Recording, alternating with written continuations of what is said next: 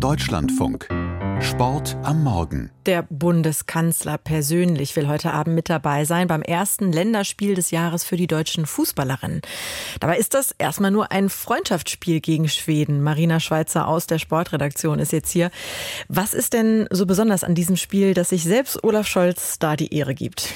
Ja, also es ist der Auftakt äh, für ein sehr wichtiges Fußballjahr für die deutsche Mannschaft.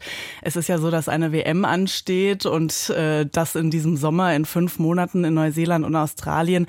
Und der Gegner Schweden ist eben auch ein Schwergewicht im europäischen Fußball. Der Frauen hat zum Beispiel 2019 die Titelträume der Deutschen im WM-Viertelfinale beendet. Und daran erinnert sich auch die Bundestrainerin nicht allzu gern. Martina Voss-Tecklenburg formuliert eine Hoffnung, nämlich, dass ihre Spielerinnen heute so gut spielen werden, dass wir alle begeistern. Und das ist ja das, was wir im Moment wieder haben wollen. Wir wollen die Menschen emotionalisieren, wir wollen sie weiter mitnehmen. Es wird mit Sicherheit ein tolles Fußballspiel, weil es einfach zwei tolle Mannschaften sind. Ja, und die deutschen Fußballerinnen haben ja mit ihrem Finaleinzug bei der EM im vergangenen Sommer neben dieser sportlichen Leistung ähm, ja auch gezeigt, dass sie eben dafür sorgen können, dass viele Menschen mitgenommen werden in Deutschland. Das EM-Finale war ja das meistgesehene Fernsehsportereignis des vergangenen Jahres. Also tatsächlich noch vor dem, vor den WM-Spielen der Männer, die ja dann nicht so erfolgreich verlaufen sind. Und äh, Olaf Scholz hat eben auch gesagt, dass er würdigen will, ja, die Leistung der Frauen, auch Wertschätzung zeigen will. 18.000 Tickets sind schon verkauft und ja, diese Menschen werden vor Ort aller Voraussicht nach auch Zeugen des 125. Länderspiels von Alexandra Popp, der deutschen Kapitänin. 125 Spiele. Das klingt jetzt in meinen Ohren erstmal viel. Marina, ja. wo lässt sich denn dieser Meilenstein von Alexandra Popp da einsortieren? Es ist genau das, ein Meilenstein. Es ist kein Rekord, ähm, aber es ist eben so, dass sie die persönliche Marke der Bundestrainerin einholen wird, würde, wenn sie dann heute Abend startet. Aber ich denke, das ist Gesetz. Martina Voss-Tecklenburg hat 125 Länderspiele als Spielerin gemacht und ja, ist ja auch nicht schlecht, wenn man die Chefin dann einholt. Äh, der Rekord bei den Frauen Frauen, der liegt bei 214 Länderspielen und den hält nach wie vor Birgit Prinz.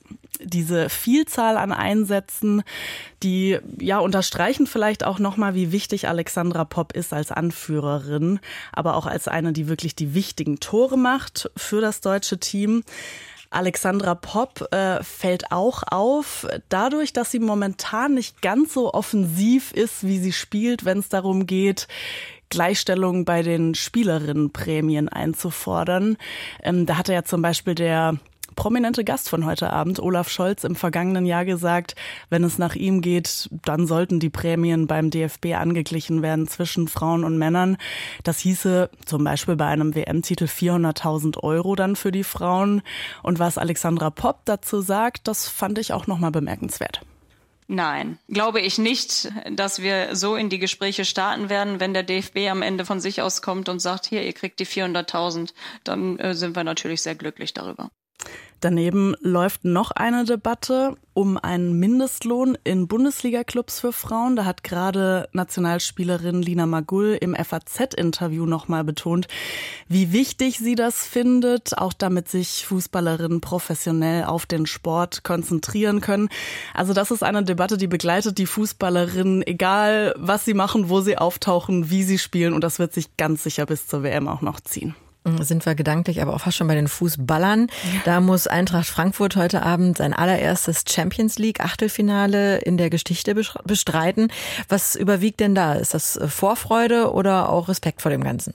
Kommt ein bisschen drauf an, wo man fragt, wo man hinschaut. In den Sportteilen vieler Zeitungen liegt der Fokus heute auf dem Gegner der schon eine respekteinflößende Saison spielt in der italienischen Liga. Der SSC Neapel, absolut dominierendes Team mit nur einer Niederlage in 23 Spielen bisher und in der Ligatabelle mit 15 Punkten Vorsprung auf den zweiten. Also es gibt einen großen Respekt, aber es ist eben auch so, dass der Trainer gesagt hat, klar, wir spielen zu Hause, wir wollen auf jeden Fall gewinnen und das ist auch unsere Ausrichtung.